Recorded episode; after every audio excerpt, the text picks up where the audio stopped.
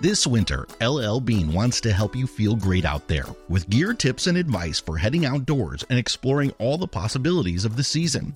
When the temperatures are freezing, your extremities are going to feel the cold first, and nobody likes numb fingers or frosty toes. One small piece of gear that makes a big difference is glove liners. Put these on, and you won't just get a little extra warmth, you can also take your hands out of your mittens without exposing them to the elements. For more tips, easy how-tos, and inspiring stories, visit llbean.com slash guide.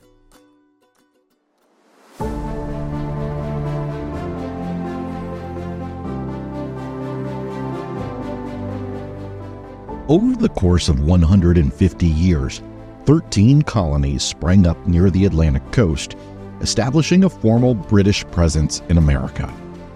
In actuality, there were more as colonies were established, abandoned, and merged into the 13 that survived to be chartered as royal colonies that would persist to the American Revolution. We think of American Revolution as a war between the 13 colonies and the British Empire. And yet, other countries and peoples in North American territory came into play. The theater of war extended into the American frontier, and the colonists, the British, the French, and the Native Americans all had a stake in the game. Claims and alliances on the frontier caused an ever shifting political landscape as various parties endeavored to establish dominance. In the early 1700s, France expanded south between the Appalachian Mountains and the Mississippi River from their holdings in Newfoundland and Nova Scotia, then known as Acadia. Following the French and Indian War, the land was ceded to Great Britain in the 1763 Treaty of Paris. Native Americans still populated the region, and nascent colonial American pioneers pushed west from Kentucky, despite the prohibition on settling land west of the Appalachian Mountains, as stipulated by the Proclamation of 1763. Britain established a stronghold via a string of forts and outposts. The Native Americans largely aligned with the British, and the French, still smarting from the official loss of the region to the British, largely aligned with the colonists. As the American Revolution formalized, the region was firmly established as a territorial melting pot, and the cauldron was about to boil over.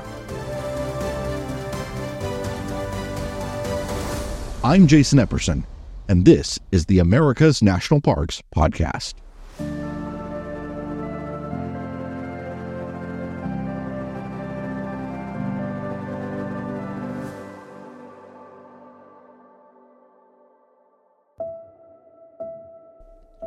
As Great Britain struggled to retain control of the American colonies, and the colonists assembled their own impressive, albeit often scrappy, armies, British raids on Trans-Appalachia West, from the Appalachian Mountains to the Mississippi, were carried out to establish dominance on the frontier and to deflect resources there and leave the colony's troops depleted in the primary theater of battle.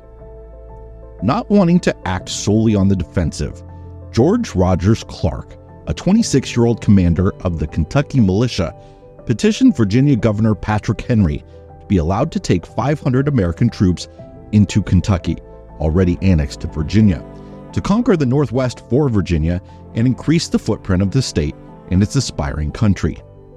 He proposed to claim the key towns and forts for America on a march to ultimately conquer Fort Detroit. Patrick Henry agreed. The 500 troops never materialized. Instead, Clark found a mere 130 or so men at his disposal.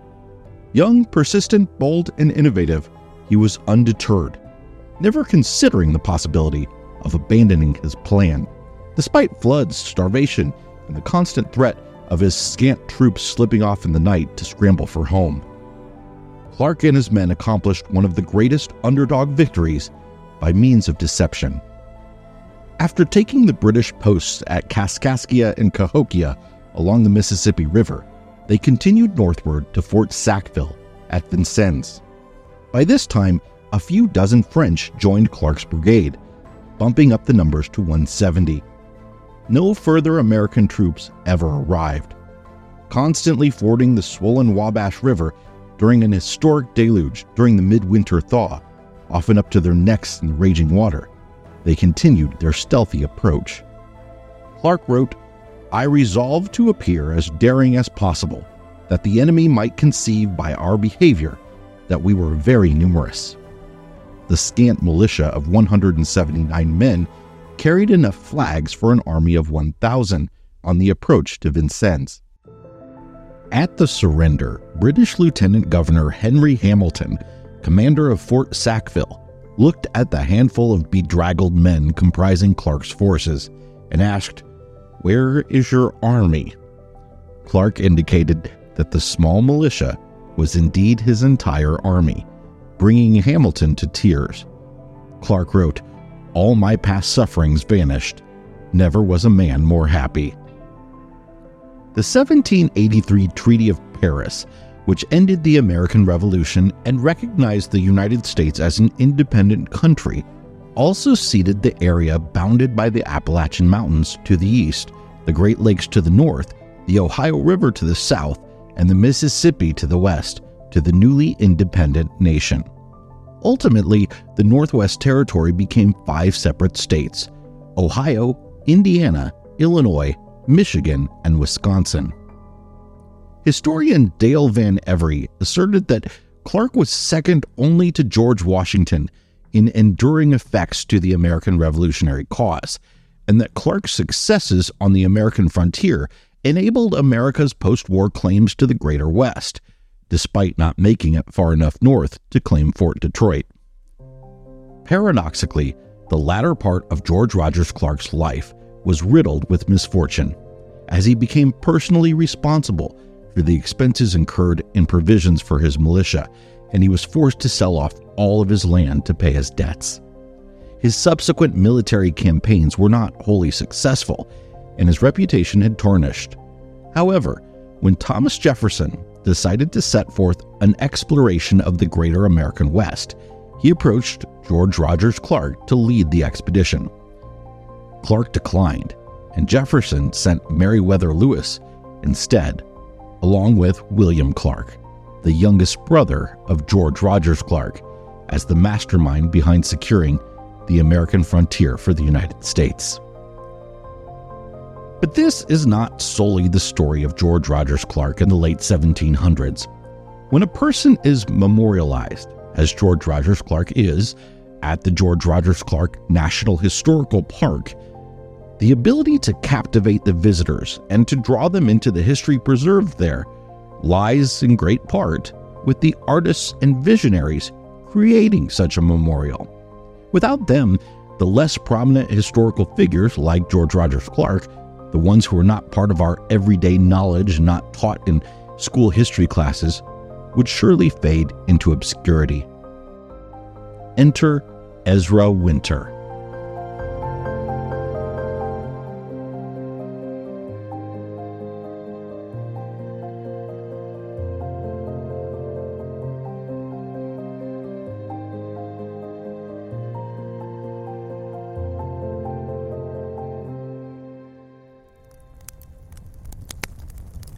You hear that? The sound of a crackling fire. But this isn't just any old campfire. This is a smokeless solo stove fire pit. How can you tell? Well, you don't hear any coughing, hand wafting, or people complaining about smoke in their eyes. All you can hear are logs turning to coals as the night sky becomes a cosmic canvas. With Bonfire by Solo Stove, you get a fire pit that's portable, burns smoke off before it ever leaves the pit, and is backed by a lifetime warranty.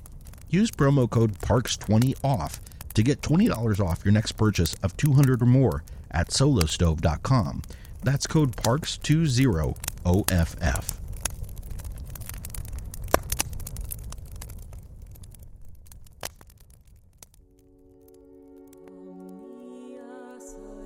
The memorial at George Rogers Clark National Historical Park rises above the Wabash River replete with granite wainscoting and Doric columns.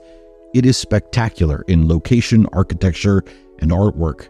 Covering the majority of the wall space inside the rotunda, seven Ezra Winter murals entice the visitor to linger, to study the paintings, to learn the George Rogers Clark story behind each episode.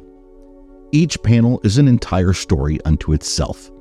Kentucky, entering the Great Valley, depicts Clark leading settlers into the Kentucky Valley and men mounted on horseback, and the Kentucky countryside green, verdant, pastoral. The breathtaking beauty of the painting epitomizes the lush wilderness that drew settlers to the land west of the mountains, with no regard for the mandates against such settlement. Perhaps no words can convey the appeal of this quiet rebellion as deeply as Winter's rendering. Indeed, each panel, 28 feet high and 16 feet wide, provides a bite sized nugget of the saga that can be viewed as a piece of history or a piece of art. The memorial committee agreed that the murals changed, quote, entirely the atmosphere of the memorial, transforming the coldness of the marble and stone to a soft richness of beautiful blended colors.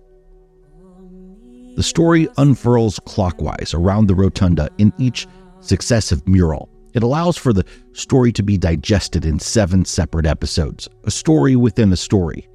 The whole seamless story of the taking of the American frontier isn't necessary. Each tidbit, the visceral reaction to the theme of each painting, cements an additional piece of the puzzle. The American forayed into the frontier not just to explore, but to settle, disregarding the proclamations that the colonists could not settle west of the Appalachian Mountains. Clark negotiated with tribal leaders to persuade the Native Americans to renounce their support of the British and switch their alliance embracing the white belt of peace over the red belt of war. The emotional painting of Clark's men marching through the flooded Wabash River in the desolation of the winter landscape underscores the determination of the campaign to mount their attack before the arrival of spring and Hamilton's reinforcements. The British flag flies one last time over Fort Sackville during the bombardment. Hamilton surrenders Fort Sackville to Clark. The Northwest Territory enters the United States on equal footing with the 13 original states, paving the way for the means by which any subsequent states would be granted authority and standing. The Northwest Ordinance. It guaranteed the right of freedom of religion, trial by jury, protection of property, sanctity of contracts, and free public education, years before the penning of the Constitution and Bill of Rights. The inroads gained by George Rogers Clark paved the way for the expedition toward the Pacific Ocean and the acquisition of the land far west of the original Northwest Territory. The artistry of Ezra Winter breaks down the complicated history of the role of the American frontier in the Revolutionary War and its subsequent part in securing the vast land that we've come to know as the United States of America. The ability of artwork to bring such a long and arduous story to life in a mere seven images is a wondrous feat. It was part artistic genius and part business negotiation. A commissioned work isn't solely the responsibility of the artist, of course. Ezra Winter produced initial sketches, three per panel, from which the committee decided the one to pursue. They provided feedback on what they expected the finished work to convey. The Fort Sackville panel, for example, needed to bring out the hardships of the march, the exhaustion of the men, and the desperate situation. Like George Rogers Clark, the latter part of Ezra Winter's life was not the glory he envisioned. A prolific and acclaimed artist, he continued to receive many commissions and appointments. However, during the creation of one of his large murals, he accidentally stepped backwards while standing on a steep scaffold, and he plummeted to the ground. His injuries left him with an unsteady hand, and he was no longer able to paint. He died by suicide at age 63.